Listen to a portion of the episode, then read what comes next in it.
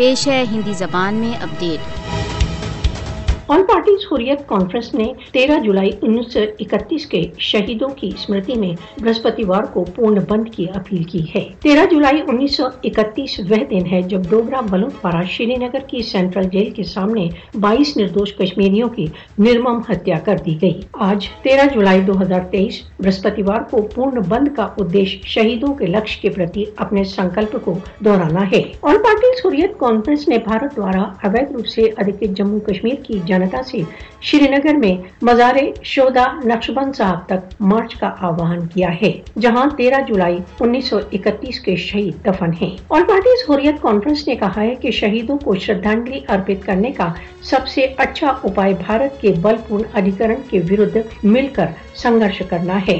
کشمیری تیرہ جولائی کو شہید دیوس اپنے سنگرش کو چالو رکھنے کے اپنے سنکلپ کو دہرانے کے لیے منا رہے ہیں۔ تیرہ جولائی انیس سو اکتیس کے شہیدوں کی ویرتا تتھا بلیدان کشمیر کے اتہاس کا ایک سورنم پرشٹ رہے گا۔ تیرہ جولائی انیس سو اکتیس ہندو کرو ڈوگرا شاسکوں کے ورد کشمیریوں کے سنگرش کا ایک ٹرننگ پوائنٹ ہے۔ کشمیری اپنے شہیدوں کے بلیدانوں کو کبھی نہیں بھول سکتے۔